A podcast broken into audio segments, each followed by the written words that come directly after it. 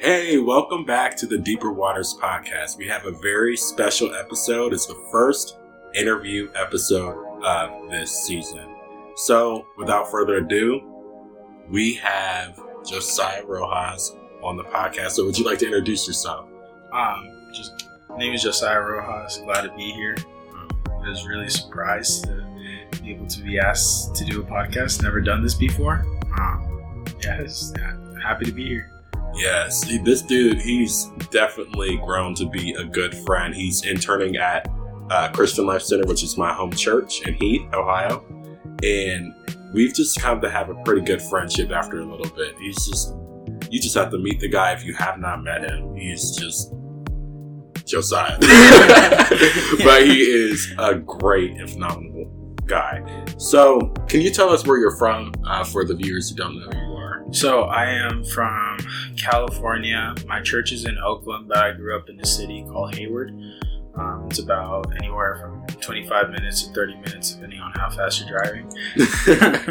um, yeah, so I just grew up in basically what we call the Bay Area, and that's been my home. I'm familiar with that. Um, and then you you also help out with um, the Spanish interpreting ministry for UPC. Um, so um, for UPC, um, there are uh, there's a group of us of coordinators, and um, I help out directing when it comes to here. Mostly that has all the events that have happened in um, either in around California, Oregon area. So, you know, just media. So, when it comes to the cameras, um, getting people that do photography, videography. Um, so, shout out to my friend Tim. He's, I mean, if you need a videographer that does church events, I mean, he is one of the best people I've ever met. Um, and not just like personality wise, but just as video um, wise, he's he is like just a brilliant mind. Tim, who for the viewers who don't know, um, his name is Timothy Joel. He's from Revival Center in Modesto, California. California. Um, it's Todd Johnson's church. He's he also um, does a lot of media stuff there. That's kind of that's also his job. Um, so he's one of our he's he's probably like my go-to guy if I'm gonna go and ask somebody to do an event when it comes to videography because not only are his friends an amazing um, his friends that come with him to his conferences amazing teams and they get stuff done really quickly um, just like also anybody that does show up with him they just it, humble humbleness goes an extreme way but being humble and professional at the same time can also sometimes be a hard balance but yes. I mean, they always do it perfectly um, yeah so but that's kind of our job we find not only locations but we find people that are going to be able to thrive in those locations as well yes i love what you said about being humble and professional i think and i was just listening to a sermon i think it was from gerald jeffers but he was talking about like how a lot of us tend to go on the opposite end of humility to where it's almost like a different form of he didn't say a different form of pride but i know i've heard people describe pride not just as oh i look up to myself, but even looking down on yourself because it's still about yourself. Yeah. But it's okay to have confidence. Yeah. You know, we have to have confidence in God and who we are because we're sons of God, but we're still, you know, sons of God, kings and priests. Mm-hmm. So I just definitely love what you said. But yes, as you mentioned, we have a very multi-talented guy, very involved guy. I've seen him preach. And I just have to give kudos to this guy as somebody who interprets for ASL. It's not Spanish, but he was preaching and interpreting right back to back. He did not need an interpreter. And I know, you know, I've heard multiple bilingual people speak, but it's just I know that's not um, that's not always a natural skill for yeah. people, even if they can speak two different languages. But yes, very involved in that ministry and also in various media capacities. Yeah, so, oh, go ahead. When it comes to interpreting, um, my dad's kind of the one that got us into that. Um, but the person that really helped me through it was my brother-in-law daniel ramos. He's at our church. He does pretty much most of the interpreting there. And when it comes to that like translating for yourself that back and back um, i he helped me with a lot of that. He, he's he's probably the reason that if i'm any good at it he's the reason why i'm get, i'm getting there. Yeah what'd you say would you have a major tip that he gave you that was just like? Um uh well i, I feel that um, he always anytime that you are talking from a pulpit, um, to be confident in what you're saying. Right. And then also, if you're going to be translating for yourself, like you can write out a sermon in whatever way, but you also got to be conscious of the of your knowledge of the other language. So yes. being able to explain any story, any analogy, any part of the Bible, anything that you're preaching about, it all has it all has to go uh, Needs go to be perfectly, to be perfectly, yeah, yeah. equal in in both languages. So it can be hard. Um, and then my dad has always pushed us to whenever you're translating for or interpreting for another um, man or woman on a pulpit, never look at them Oh, really? Never look at them. never them. look at them. The people in the crowd, you're you, the person if they're preaching in English and you're translating in Spanish. Just because the person next to you is preaching in English doesn't mean that you should be preaching any less in Spanish. The people So are you're preaching. You're, you're- just like a you're- conduit. you're of- just an extension of the person that's right next to you. Right. That is so good. I love that. Uh, so just moving on into the next part. Uh, before we get too deep into your story or anything like that, is there anything that you've been studying in the Bible recently?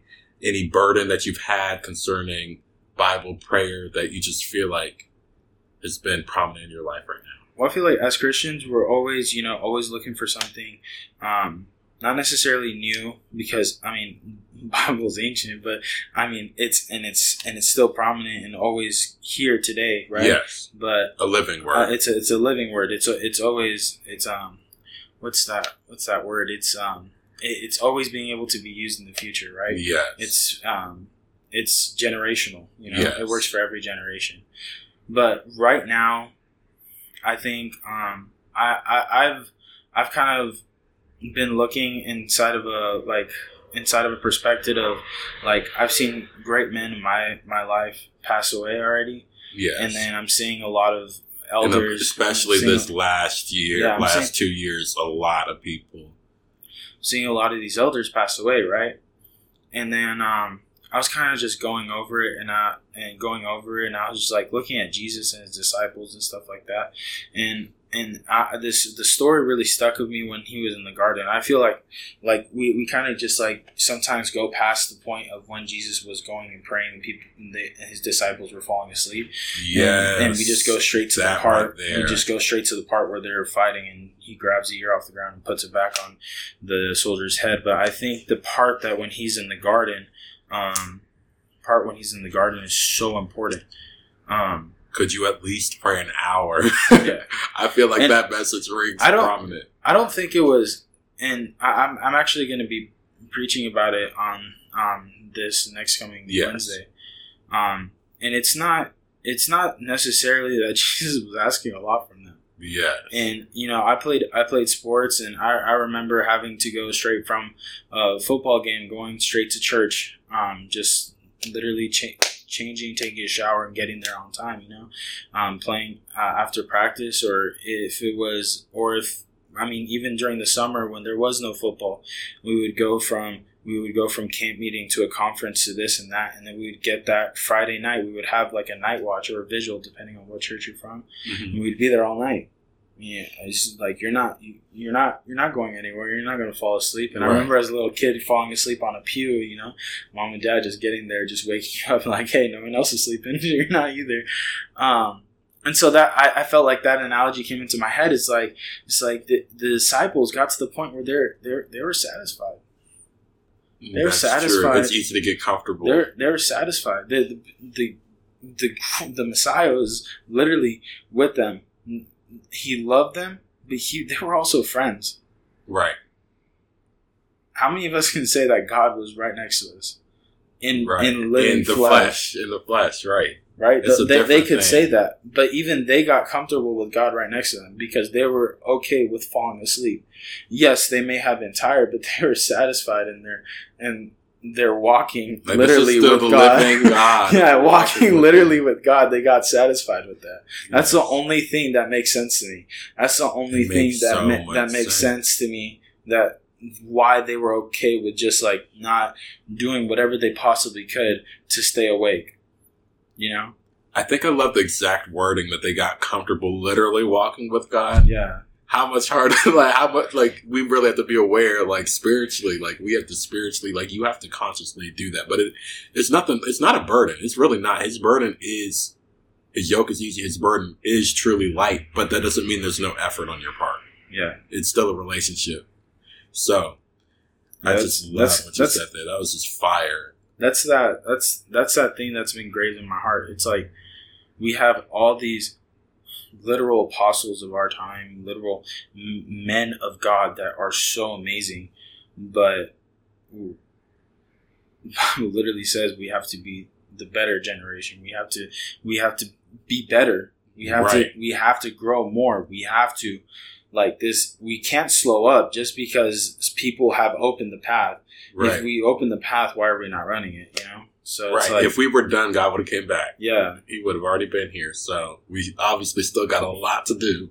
So I just love exactly what you said there. So just getting into the meat of the podcast. So what would be the story of Josiah Rojas, your testimony, your backstory, anything that you're comfortable with sharing? But what is the story of Josiah Rojas? Well, when I guess like my my my story doesn't really start until like you know because your parents, right? Right. My dad's from Cali, Colombia, and my mom is from Apopa, El Salvador, and um, them them my mom my, my dad came my dad came legally but my mom came illegally my mom had to cross the border and do all the things that you know that a lot of our people have to do Right. and um you know like my mom my mom my mom's strong my mom got here she she worked for what she had she got here she went to ucla she became a dental assistant for ucla i mean like my mom my mom worked for what she had. My mom Yeah. like had it. And then my dad gets here and my dad like my dad had it too you know? He was it was but my mom came here when she was 14 my dad came like around when he was like like around 21 22 so he like got to this country and when he got to this country i mean in colombia it was the time of like when like gang wars guerrillas and and, Okay, and yeah. like and like drugs are getting really bad so like if you're a young person you're either getting swept up by the army or the, The other. One's one way or it's another. one way or the other you know so I'm getting out of here. so so it was like I had to get out of here, and um, my uncle I think had already fled over over here. Well, my dad. So to put it in perspective, just so no one calls me a liar, my dad doesn't have any siblings, but he has cousins and best friends, and those cousins and best friends are like my uncles to me, right? So I don't have any uncles on my dad's side of the family. Um, and so, but is one of one of the per- people that was his best friend. I call him my tío Camilo, and Okay. um, his mom actually brought him to church, right? okay. My- yeah, brought him to church, and then he, and then brought my mom to church too, and so. But my mom and dad met actually. I think it was at either a Colombian or or a, a Colombian or El Salvadorian, um, like Independence Day festival. okay. And so my dad actually didn't want to go, and my mom ended up being there. okay. They become best friends after that. Um, they become best friends after that. They start going. My mom um, is gonna go to like a youth retreat, and like Mhm. they're getting to know each other at this point. This point, my dad was like found out that it's not just an all girls retreat. There's more guys going. Right. And so he was like, "Okay, I'm not gonna let no one talk to my girl." so my dad, my, You said you my dad was not gonna go, but he ended up going, and then he The gets motivation. yeah, yeah. And so I guess like they got there, they felt something from God, and then um, they get back, and when when they got married, I mean, they went full fledged in church. No one had to tell my mom how to dress or anything. If you ask her, like she just saw how the sisters were dressing. My mom went up. She went to her. She went the next day. Went to a thrift store. She bought a whole bunch of dresses that fit her, some skirts and stuff like that. Went home, got all her pants, and literally threw them away And she Like- said, "I'm going with this." like jewelry, all that kind of stuff. Like my mom, my mom, um, she has her wedding ring. She has her wedding ring, and that's like probably the only thing that she has with jewelry. Yeah. Right? That's that's literally the only. I thing. love what you said there because nobody had to tell her. Yeah. I know. Same thing with my mom. My mom kind of, and I think you know, as apostolics and our standards of modesty and holiness, it's easy for people to like kind of feel the need to like but it's so much more. It's one hundred and twenty five percent better. Even if you see the need, not they ask, of course. I think there's a ton. A lot of people know, maybe, but it's so much better when you have that conviction for yourself. So that's good to see that she was got that conviction for herself. Uh, that's this. My mom. My mom's always been hardcore with like uh, either raising us or Go all in. like, That's the best way my to mom's be. in it, in it to win it. So is my dad. My dad's. They're. I. I guess they're. They're both like. That's why they're made for each other. They're both just like that. Perfect for the kingdom too. Yeah, yeah. Um, so they they get to know each other. They get married. My sister Diana is born. Um, they, um, it was either in I think it was either in San Diego or Long Beach that they lived for a little while. My sis, and then, um, my dad goes um, is working in refineries, and then he has to move. Uh, his job to Antioch, California, which is literally like eight, seven hours away. Yes, because And so my dad would would drive. I, I, I, it was either on the weekends he would come back or he would drive every day. But he That would is go. He would go to work. Right? that'd be hard nowadays. he would go to work, right? So he was just gone. Yes. And so he'd get there. He he'd work. Sometimes he'd stay in a hotel. Sometimes he'd come home. Um, but like it got to the point where they're like, we just can't do this anymore. So they moved. So they moved to Antioch, and that's where um, there was a pastor named Pastor Limones, which is our bishop, and he was starting a church. And so they started going there, and it was inside of a Sunday school room of another church, and then their church grew, and then they had another Sunday school room next to that Sunday school room, and they let them expand. So they broke that wall, and they expanded their church. And well, it got to the point where that church was like, "Hey, man, you guys are getting too big. You guys got to go get your own building." They say you're So, not going um, to be bigger than us. So at that Wow. point, my sister Paula was born, and my my dad my dad started as you know a deacon, and he was he would clean the church. He would if if pastor told him to do something, he did it, and he he eventually became a pastor assistant.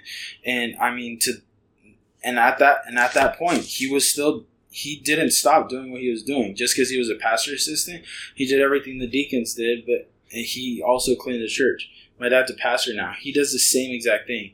He's he he'll go, he'll still greet people, and he'll go and clean the church whenever there is a chance. I have many times have we gone for our our youth prayers in the mornings, and my dad is already there, and he's cleaning not only the sidewalk of our church, but he also goes across the street and he'll clean the sidewalk of another church. And Wow, that's good. because our church, the way the where where it's at, there's about six or seven other churches, and just within that block. So that's just Church Street. There's Church Street right there. Yeah. So, um, eventually there's a small group forming in Oakland, and um, that that group was uh, it was getting bigger, and there was a brother there that was helping out. Um, but uh, he he had.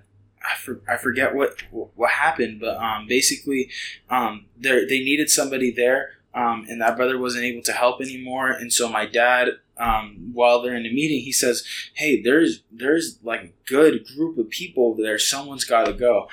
And my bishop stands up and he says, "Well, you spoke, so now you're gone." and my dad's like, "Why did I open my mouth?" That's how it works. I It's- he's learned to be still. No. it's like it's like it's it's it was crazy because like he he basically had to move not only to another city, but he had to move to Oakland. oh yeah. Oh, that this just wasn't it, you know? Right. It was not it. Oakland's rough. Oakland's Yeah. so tough. And so, um, I mean, he, my dad would, if the only thing he, he would ever do is listen to his pastor, no matter what he says, he'll do it. Submission. So- that's how it works. So he said, "My obedience, I'll go and I'll help out this church." Not as a pastor, just going and someone to help lead. right. That's it. And so the church started picking up some speed, and it started getting bigger and bigger. And then he got to a point where his boss of his company, his boss, he he went from being just like uh, just like entry le- entry level to foreman to like one of the main supervisors of of Shell of like Shell and Arco, right? okay. And so like he was like he was up there in refineries. My if my dad would have just worked in refineries for like twenty more years, he could have been sitting in an office and he would have just had everything. But that at that day, that that man came up to him and he asked him, "You're either gonna work in refineries or you're gonna go be a pastor." And that man asked him that question, knowing knowing my dad and knowing what he was gonna say. So Right. he gave us two weeks, and he's been a pastor ever since that day. Um, Hey, trust in God though, because God's the one that gave him that. Yeah. I think a lot of people forget, like, God is the reason why you have the favor to advance that far. Why not trust him no matter what it looks like? yeah. To the gap period. He's, he got a plan for you. He's blessed you pretty good so far. Keep trusting him. So, um, so at this point, my sister Diana is there, and then my dad, my dad was working refineries, and my sister Paula is born inside of, inside of like that church in Oakland, and I mean, by the time by the time I was born, we had already moved to our church in Sunkiss, Oakland. Right, that's Sunkiss Street, and it's. I mean, it, it was it was a nice church while we had it, but we were there, and um, I you know what's crazy is I'm I'm 21 and I still remember that church. I was born at that church, but I still remember that church. Right. I still remember the brown carpet with the red pews and everything and I like I still I still remember that church. I still remember the there was a Sunday school classroom that we had that had a broken window and you could actually you no, it was literally like like someone threw a rock Oh through it. no, that's And so the kids would like climb through it. We would all climb Y'all through it, through the and there was a broken like playset in the back, and we'd play on that playset. We would have somebody hold one of the legs that didn't, that weren't, that couldn't touch the ground. Someone else, and someone else would swing on it. And whenever you would switch, that would sounds have like to a go good time as a kid, though. Not gonna lie. Welcome to the ghetto, right? and like my friend lived literally right behind the church, right? So we cut a hole, we either cut a hole in the fence or we jumped it, but we would go and his stepdad had um, car parts and just like other stuff laying around and we would go and set up these goals and play soccer over there. And when church was over and we heard the music play, we would run back to church inside the building and you know, we're that's like full dirt roads. There was no grass at all. It was just all dirt. And so, you know, we're getting there and we're just like, we're acting like we're little angels and our pants are all messed up and my shirts were all messed up. My mom did not buy any brand new clothes when I was a kid because that stuff was going to get wrecked. she was like, you know what? Forget it. You can. she said, this kid is too expensive. Um, yeah, I mean, like, I mean, like, I would go through shoes like no tomorrow. Payless was my best friend. um, Yeah, yeah, they still have Payless, or did they close Nah, all nah, of them I down? think I think Payless shut down. yeah, it was it was pretty well. I say it's recent. It felt recent. Man, I don't know, but Payless was I don't know, it was it. Whenever my mom was like, "Let's go get shoes," like you knew you were going Oh. Payless. I remember that we used to go to Payless all the time. Um, so that's kind of that's that's where I was born.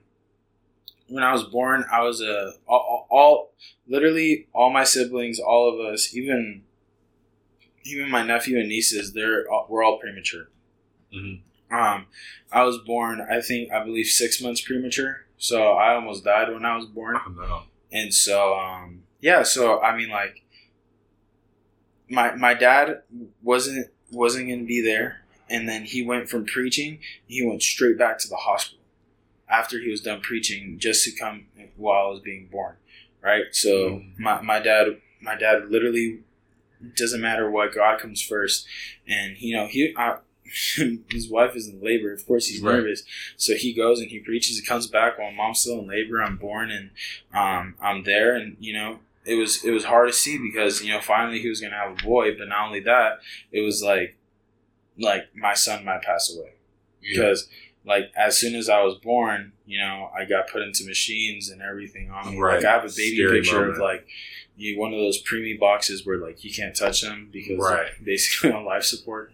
Um, but um, yeah, so uh, like God has from the day I was born has had His hand on me, right? That's good. And it's it's it's always it's always amazing to feel that and to see that. Um, from from from that point on, I mean, we were at Sunkist and our church started growing there. And we rented from a Baptist pastor, and that pastor's church wasn't wasn't too big. Didn't really feel the sanctuary there, but we we we didn't feel the sanctuary at all when we first got there. Mhm. But by the time we were we were over were in their overflow, you know, and that Really? pastor that pastor got mad, and Oh, you know, that pastor that pastor got very mad that our church was getting bigger than his, and so he kicked us out of that building. That's crazy. Yeah. So this is like the second building I think that you guys said that you guys like outgrew. Yeah, yeah, yeah. And so we we yeah, so that that, that church we got kicked out of. Church ain't a building though. Yeah, yeah, that it's church a group, but yeah. it ain't a building. Yeah, so. that so we get get kicked out of that church. So for about six months, we're having church in a park, like a legit park. And we would do we would do soccer we would do church soccer tournaments and then there's like food after that and man i'm telling you bro that was i'm yeah we didn't have it we didn't have a building but that that that park was lit Hey, I was bet, it. especially being younger, I bet you really like that. yeah yeah of course i mean you're going you're who, who doesn't like love like Right. going to church worshiping god and then right after that going to play like soccer with all the brothers and sisters right. and just like and just after that you're having like carne asada and like all this other food that the sisters make too That and it was that's- and it was cool oh, too wow. because it was cool too because even while we're at Sunkiss and we didn't know that what was going on, once we got to that park, we raised funds to be able to get to the church, you know. right. And there was like there was so many people that got saved at that park. It was it, it was ridiculous. It Did you guys like, do baptisms there too? um, you know, we we baptized people, but that was the first time I think we ever bought a horse trough. Hey, And, and like we would we would go and we would fill it up and people would get baptized there. And that horse trough is we still have it actually. We still have it. It's inside of our daughter work. Um, and it's uh that that horse trough. I'm, I'm telling you, it's just sticking within the family. It's not going anywhere. I love that. that's where that's where I got baptized. Um, so we get so we have and there's this Masonic temple in Oakland. We had no idea what it was. We get there and we see this building and it's for sale and it's the price we it's the price we got. You know, that's Really? like we are like we. we well, actually, it was a little bit more expensive, and we're like, we don't got that money. We got this is what we got. They accept it, and we get this building. And I'm telling you, the foundations were broken, but it's what we could afford and there was and there was a couple brothers and uh, brothers in the church that had um that work with a company and they get these industrial jacks and they go and they start drilling in and they start and we start putting new foundations into the church right? We start drilling into them putting rebar and all that kind of stuff. I remember as a kid getting put it put into like a five gallon bucket pouring in cement into those big holes and just packing them down you know? It's like it's like so so that I mean we had scaffolding that would go all the way to the top of the building, just making the church look presentable. And um, man, I it's a it, it's a long story. I could probably talk two days about it if I go if I go like into detail. But um, the church like that that church that we're at right now. Mhm. I mean we're we're we're basically outgrowing it. We're getting to like three services, right? That's crazy. And so- and so we're we're at that point where we need a new building, Mhm. but we love what we got because we we You, you put we their made it. We blood, built sweat, and it. tears Yeah. into that. But that makes it mean so much more, Yeah. honestly. Like when I, when I when I look at when I look back home and I look at my church, it means so much more than me. That that building, that building, yeah. There, the church, the church is the people, Yes. but we also understand that that building is also our home, Right. right? That that It was through the people it was made. So through, through the people it was made. It, you mean like people that have become pastors in other countries when they come back, when they come back and they see what we've done with the place. I mean, they literally cry because they remember everything that they did here. right. It's it's and they go back home. They go back home to their churches again, and they and they and they preach the gospel even stronger than before sometimes. Um, so that's I mean, like my church, that's that's like that's that's my dad's baby, but like it's also like it's it's it's my home. That's like I already said that, but yeah. I love that. There's so much stuff that you said. First of all, I didn't know it was a Masonic temple that y'all got. So that's a big spiritual change that went on right there, but God Well- provided. Well, we didn't know either. So it was actually is is a very very old building. It's like built in the 1800s, and we're going and we're breaking the tile and the central lobby. Mhm. And when we're going and breaking the tile, we go and we start peeling everything instead of breaking everything, Mhm. and it unfolds, and it's this.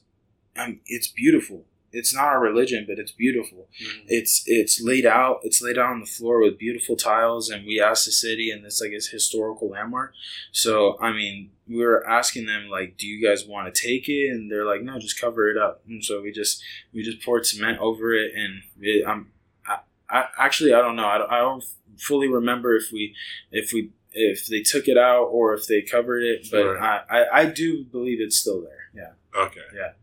That's still crazy though. It's for Jesus now. yeah And then there's some other stuff too, like just the story of your parents too, like just that random meetup, you know. all things really work together for the good. God has a plan through all that. But I really wanted to emphasize what you talked about with your dad throughout the whole situation, his whole life, just that servanthood. Because as you elevate, you're really taking on more. And people thinking you're just going to have this job, push that aside, have this job, push that aside. Like, no, your responsibilities are growing. Yeah. It's not about, you know, just growing one way. You're really growing another way. That's why you have to go deeper, you know, have that foundation and Yeah. that humility and not get a high head because there's going to be nothing to hold you up. You're going to, as a pastor, you know, we, we see, first of all, he had to have some real resiliency. But as a pastor, if nobody's cleaning the toilet, guess whose job that is? If nobody's doing it, and even if somebody's there to do it, you know, you still have to be willing to do that Yeah. So I really loved what you talked about throughout that whole entire story. Very inspiring. And like I, I know I emphasize a lot of my dad, but it was it was my mom and my dad. You know. Right. They're- And that's the thing. Your your what you said right there, your wife can make or break, and I mean break and tear it up from the floor up, toe up for the floor up. but like you said, you guys, that was another thing I actually wrote down too. Just talking about your parents, both of your parents' attitude, your mom and your dad. They came here, they got everything together, but also they were they had that all in attitude. I know one of the episodes I made recently about Paul's conversion. One thing I think a lot of people don't notice about Paul before he was converted, even though he was ser- he thought he was serving God first of all, but two, not only was he thinking he served God, but what he believed, he was all in for it. He was all in in the wrong direction, but he was all in. And I think one thing we forget is that no matter where we're at in life, it's about our heart that's the issue. God's not looking at your abilities, what you look like, or anything like that. He's looking at your heart at the end of the day.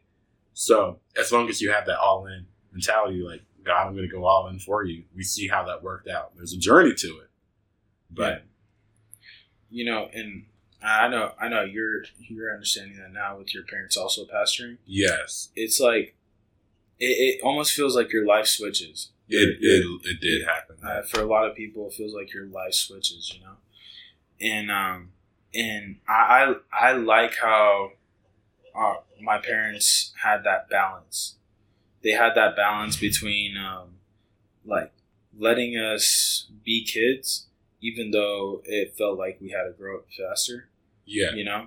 And you know we still were allowed to do all of our stuff in high school and play sports and do all the things a kid could do but we also in all that with everything the church had going on you know god is first.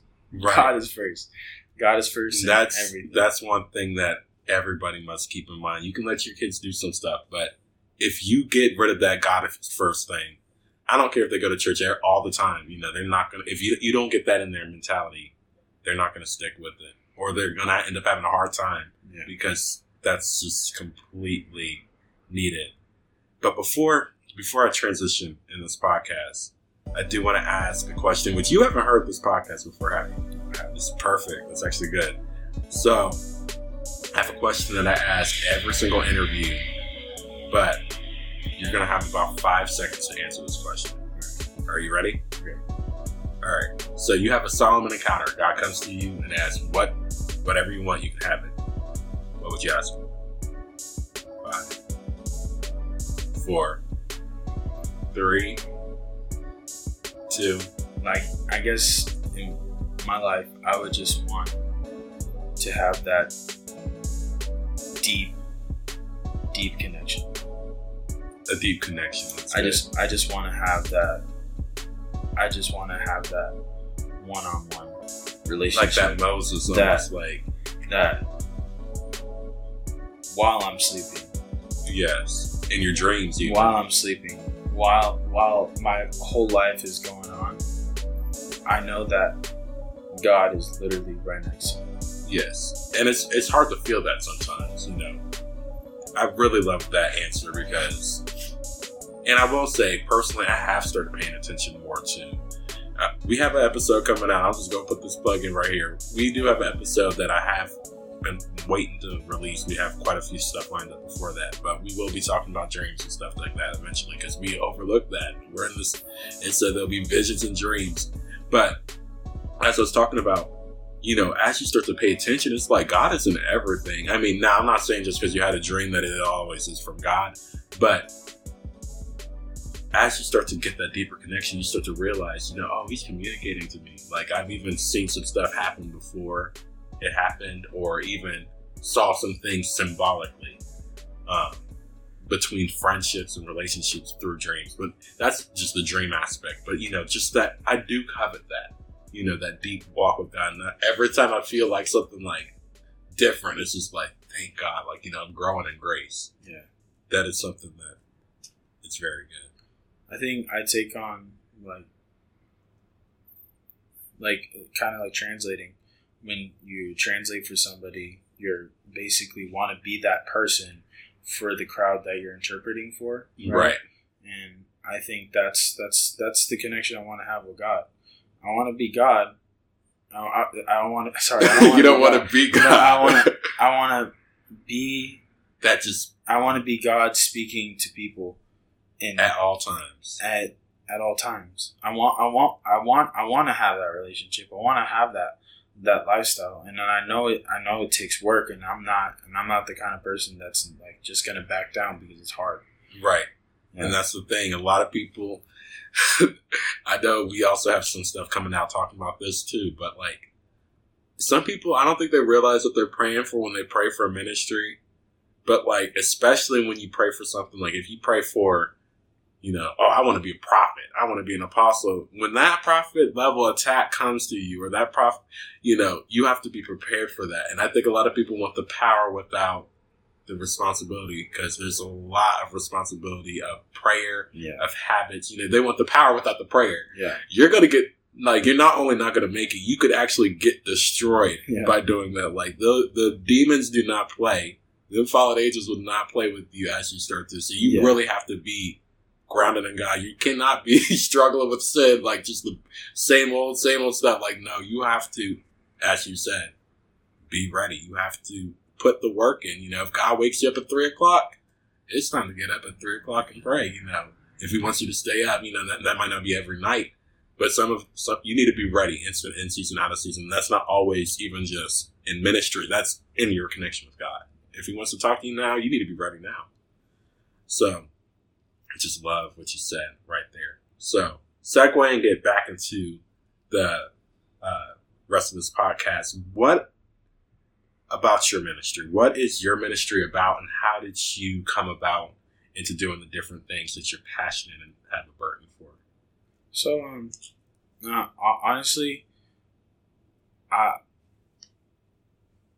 I I know everyone like has a ministry, and I I don't know what to call mine. Right, because you do a variety of different well, things. Yeah, and you know that's um, and that's kind of that's kind of the way that you know we grew up, right? Like my sister Paula, she's an amazing administrator. She's an amazing singer. She is when it comes to like fi- financial and like all this other stuff, like she does an amazing job, and she can just and if and just organizing programming, um, decorating, all this kind of stuff. Like my sister Paula is just a brilliant mind when it comes to that, right? Yeah. And that's like she's taken that she's taken that concept and she's used it at work, but she's also used it at church, and that's why um, we help. That's why we help like that. Um, and then with me, it's like my dad has has also wanted the same thing. You know, like we're multi tools. Like, no, you're not you're not gonna be a preacher, right? Right. You're gonna be a translator. You're gonna be you're gonna be a person that helps. If there is construction going on at the church, you are going to be there. It is right. not a question. You are there. That's that you are are I think we focus so much on a title right. of what something yes, is. So good. And we focus so much on that that we lose the potential of us being able to be used in so many different areas. So yeah, yeah I preach. I sometimes. But most of the time if you ever seeing me somewhere, I'm mostly translating. I'm mostly interpreting. It's that's that's like that's if I'm if I, if I'm at a conference at a youth event in California, I'm most likely working in media. I'm most likely doing something there, right? And it's because, and it's because, um, I understand that there's a need that is not that is not Oh, on the pulpit. you- I was writing it down as you were saying. What's needed? That uh, I know I heard a preacher. I don't remember who said it. I want to say it's Gerald Jeffers. I went on a marathon after I figured out who he was, but he said, "Blessed are the flexible." You know, I, I used to get in trouble when I was younger because I'd be like, you know, it's not my time to, you know, it's not. I'm not the dog feeder or something like that. Like I used to, and I used to like subcontract out my chores and stuff like that. But it's just like you have to be flexible. You know, you're not, and you may be the preacher. You know, you, you may be the preacher, but like we like we said earlier, you have to be flexible. What is needed in the kingdom? What is needed? That's what needs to be done. Yeah, and it's like we yes, we need preachers, we need prophets, we need apostles. We need people that know how to work too. Yeah, We need people that could do both. I mean, we need we need churches that have people that can work on can work on the pulpit, singing, preaching, and we need the same exact person to be able to go the next day and go and help whenever there's a deep cleaning at the church or something. And that's what a lot of churches lack. and you know like that's and it's and it's hard. I've actually i've loved the experience of being here at clc and the environment that you guys have. I mean you guys have people that yeah they work they they sing and they do stuff Right. on the pulpit but whenever pastor says hey we got to do some stuff like you know everyone's there. And you know that's why i feel like it's been so hard being away from home because your guys' church like it's just like it just feels like mine so much you know? Yeah, and um and um yeah so it's it's it's it's it's been crazy. It's it's been a it's definitely been an adventure but when it comes to my ministry i i don't i'm i haven't i have no title and i have no desire for one I love that. I'm about to put that in one of the quotes when we, when we post the stuff for this episode. I have no title, title, and I have no desire for one. I just love the way that was put. Um, I also want to elaborate what you said about the church too. I know I've been to a couple different churches growing up. Yeah. This is my main church, so I've been at this church while I've helped at other churches um, with my dad as his ministry. So I think it was interesting how that ended up working out, and he eventually became a pastor. Not part of the plan. Um, but also, I've been to other churches to where people do not have the same mentality. They do not have the same desire to do what's flexible and what's needed. I just do this, and then some some people just won't even show up. And I'm like, for me, I'm like, just kick them off. We don't like we don't need you that bad, but that's just my mentality. Uh, but it's important, you know, for everybody, not just the pastor, not just the singer, not just the player, but everybody. Maybe you don't do any of that stuff, but you're needed for the kingdom. I know I love Mark Morgan's little philosophy that I've been hearing in some of his preaching, talking about the slight difference between working for the church, a ministry, a title, versus working for the kingdom. It's, it's there's a difference, but we have to be willing to work beyond just what is labeled ministry and what does God want us to do. And maybe some people may count something a success. You know, oh, you went here and you baptized 300 people. That's nice, but if God told you to go into the prayer room and you went and did that, those people that got baptized, you know, who knows what's going to happen with them. But you didn't do what God wanted you to do. You did not put the kingdom first. And then say, seek first the church, seek first the ministry, says seek first the kingdom.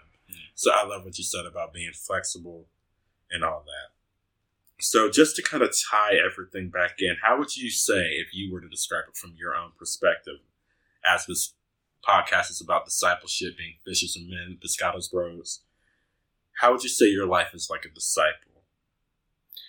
um uh you know jesus called us to make disciples. And I feel that whether you like it or not, you always will have somebody, a best friend, somebody next to you that is um that you may not call a disciple, but you have an influence on them. Right. You have an influence on their life. You you you are the reason why that person is the way it is, and that person and you are because a reason why that you the reason why you are is because of the way that person is. You know, you, you feed off of each other. Um, for me, like I know my best friend Johnny. I mean, if there is anybody that's been next to me my entire life, it's been my friend Johnny. And um, I mean, when he works when he works in media at the church, you know he he he takes whatever he can to make it absolutely the best, right?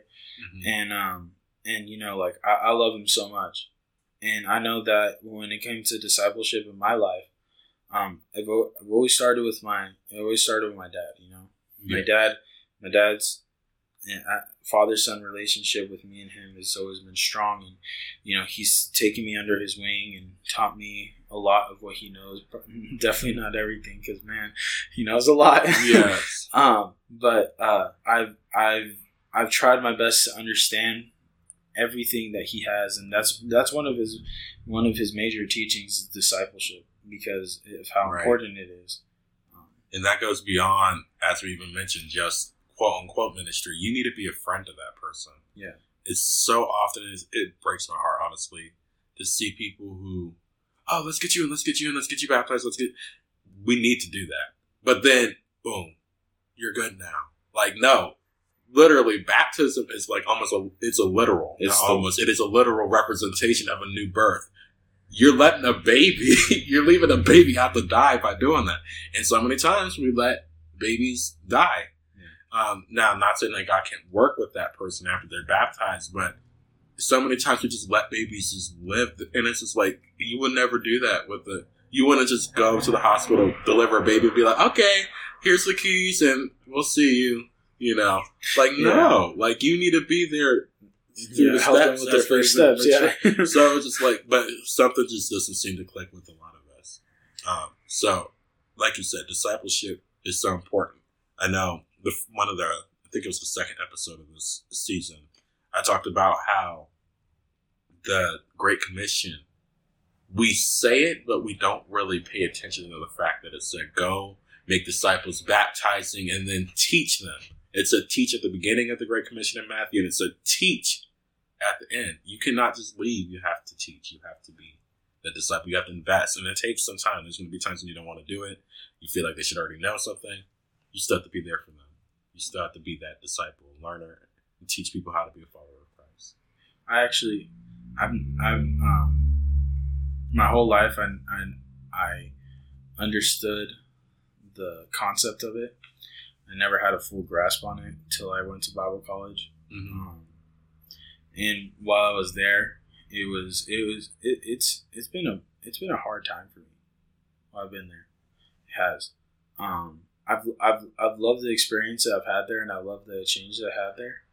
But um, I I went back home while at this internship for the conference in, in Reno, um, and um, and my, my, favorite teacher, my one of one of my most amazing friends, and um, basically like the only the only mentor I've ever had um, in my entire life um, showed up and and I, I, I explained to him I explained to him that if it wasn't if it wasn't for him at Bible college that first semester when he sat me down in his office and just talked to me mm-hmm. probably would have left I wouldn't have stayed my fir- my full four years and I, and I wouldn't I wouldn't be where I'm at with my walk in God if it wasn't for him taking me by his side and just helping me out and just talking to me and just and just listening to me, it's been um, and him and his wife have just like been absolutely amazing. You know, life changing. Yeah, yeah, and you know, you know, he's he's he's literally one of the greatest people that I've ever had in my life, and um, you know i've had uh, and, and you know recently i've had some people start come up to me and wanting to be friends and and um and you know like and it's been it's i've had grew some good great relationships but there's there's something pure when a person comes to you when a person comes to you in love and understanding that you're struggling you're going through it right. but i'm gonna be there right next to you that right there and not and I'm I'm not, just for the finished product. and I'm gonna help you grow. Yes. You know, you know, he he has helped me grow. He has helped me grow while I've been at Bible college. Yes, and one thing I just wrote down as you were saying that is discipleship. It goes beyond just the new convert. Yeah. It also goes for the people who are because a disciple is a learner and a follower. You never stop following Christ, and you never stop learning. There's so much to learn. Yeah. So when you see somebody who's your fellow brother or sister in Christ and they're struggling, like, or you know, you may have just met somebody who's in the church, baptized, all that, but they need help. You know, we need to be there. We need to be aware of that because it's very easy for us to overlook. And I know there's been times where I felt overlooked. You know, there's been times where I've seen other people overlooked, but part of me is grateful for the times when I felt like that because it's just like you need to make sure everybody feels involved. Yeah. You need to make sure everybody feels loved because if you if they don't feel loved, that leaves an opening for bitterness, and bitterness will destroy everything in a person's life, everything. So I really just love what you said about how you even felt discipleship, Yeah. being in the church. You grew up in the church, but and I know we've talked privately about some other stuff about that, but there's so much growth that you can get from somebody who's just willing to invest. So that's Yeah. part of what we're being a disciple is investing into somebody else. And then there's also a difference between someone being your parent, being Right. a pastor, growing up as a pastor's kid, and then being like you know your spiritual leader and everything Yes. in your life, and actually having somebody that that you They have no obligation that have that. have no no obligation, and them being there for you and helping you with your walk in God. Yes. I love what you said there. Um, so, would you have a specific tip or nugget that you would give when it comes to not just being a disciple, but what people should do from what you've learned anyway for life and ministry based off of some of the stuff that you said? What would be a nugget that you would give to somebody? Um, like, no, not not even like. Just I feel like my generation, they just there's so many of them that just want to give everything given to them. Mm, So many of us that just want us to be given to us, you know, and we we go to all these conferences and all these places, and you know, it takes preparation and there's people and it's needed. Just just help Yes. like you want you if you if you know what men of god inside of your districts really see do you know what it is that they really appreciate when every single year they're going to put an event and they have this man that comes up to them and when they're finally going to start preparing it and say give a text to their leader say hey pastor uh, i know that you're going to start planning for the conference i just want to let you know anything that you need i will be there for yes. you know you, that that means a lot more than that person that came up one year and preached on the pulpit Amen. you make a lot more of an impact inside of your districts inside of your inside of your regions For the kingdom in general. for the kingdom in general if you just if you will just go out of your way to help. That's that's the only reason. I, i'm not i'm not even a licensed minister but i've gotten to do a lot of things that licensed ministers have gotten to do. Why? Because i'm there and i'm willing to help. And the thing is, and this just kind of just dropped in my mind as you were saying this, even though it's not necessarily new, but the way it's said is nobody wants to do that secret work, but they'll never get the secret reward. We know uh, when in Matthew, as it talks about the Lord's Prayer, and it talks about before that, you know, you need to do that because what the Father sees in secret, He will reward you for openly. But yet, some for some reason, we think that only applies to our prayer life. Yeah. No, that applies to everything. You know, you have to be willing to be the background guy. You have to be willing to help, where, as we mentioned earlier, be flexible, help where it is needed. And you know, sometimes you to, sometimes it's obvious, and sometimes you need to put yourself out there. Like, hey, you know, I know you're doing something. You know, you may not have thought to ask me. You know, not necessarily. You know, a lot of people do that for preaching or something like that.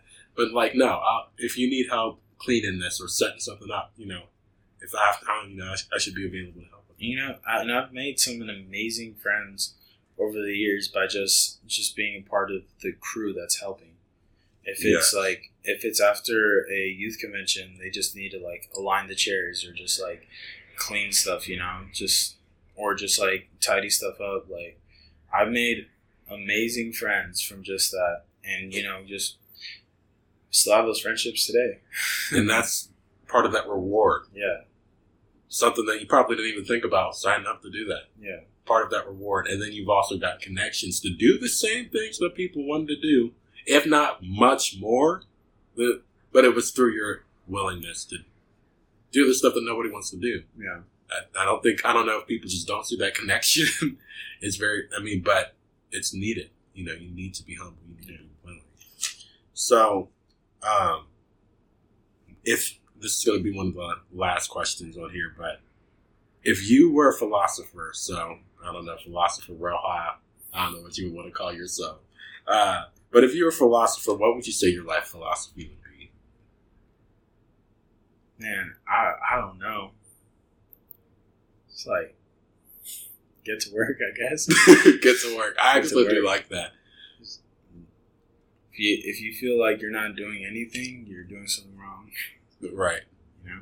you should know at least because you know you may not be doing anything that people see Yeah. but we always need to be doing something if you're not doing if you if god is not giving you anything every opportunity is closing that means you need to get in the prayer room Yeah.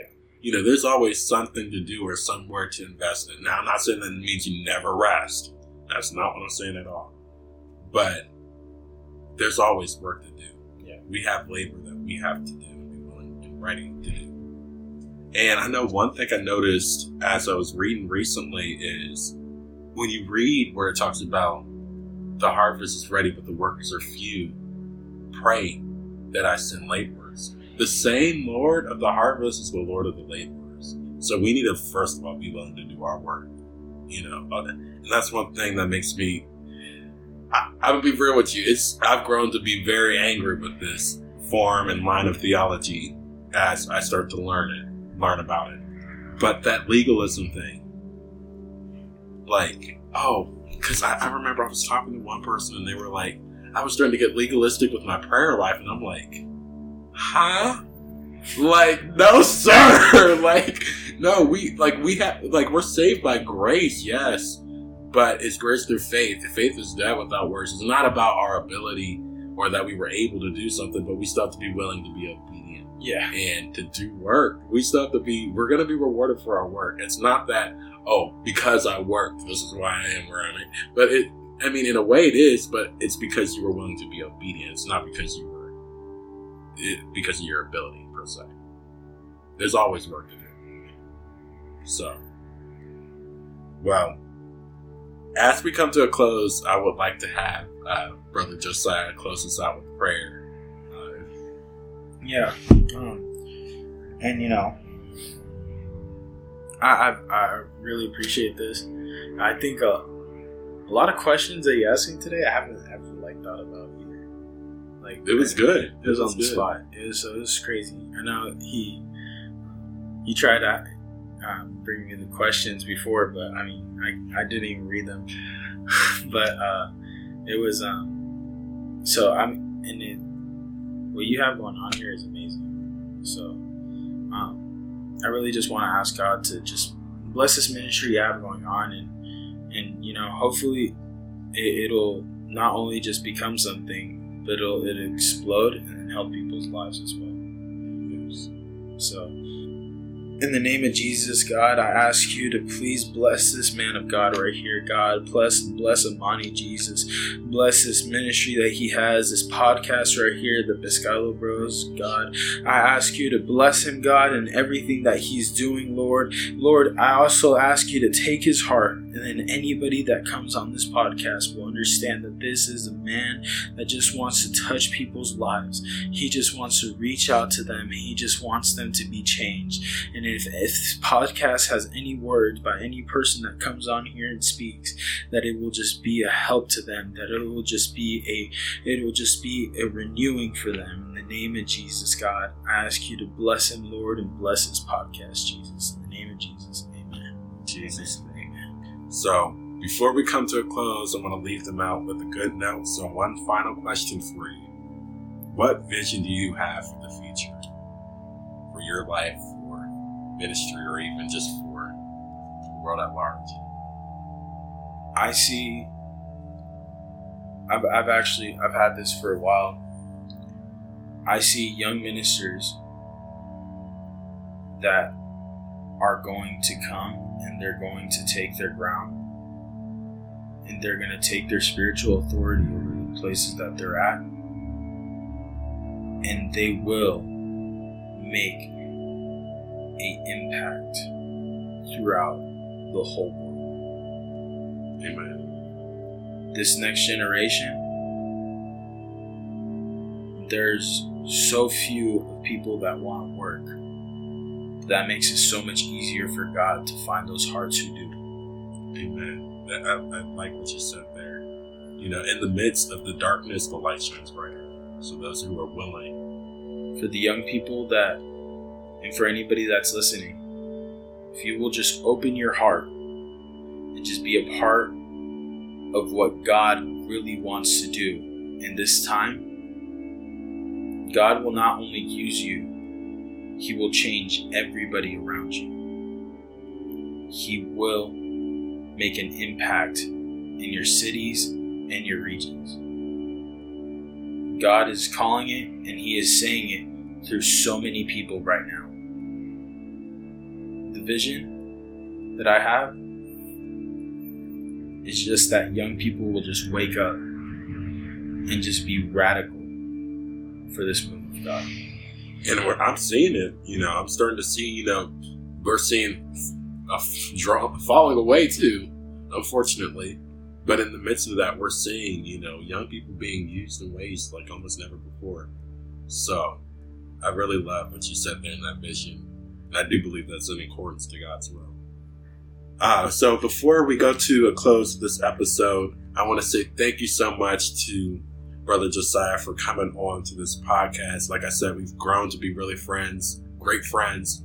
And this guy, I, I promise you, super humble guy, but also this guy, I remember there's one event, and this was actually one of a life changing moment for me, honestly. But he prayed for me. Now, I'm not saying this because your your power, but he had come up to me and prayed prayed for me at a conference and told me some life changing stuff.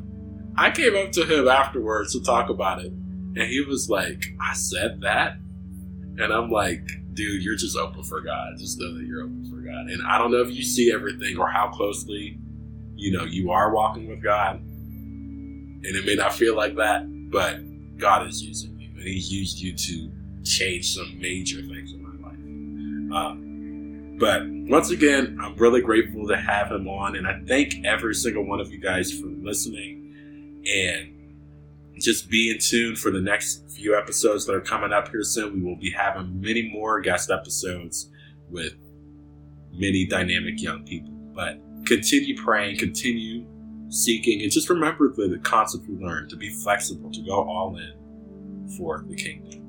But once again, we thank you guys all for joining on this podcast, and we will have you the next time. But until then, God bless.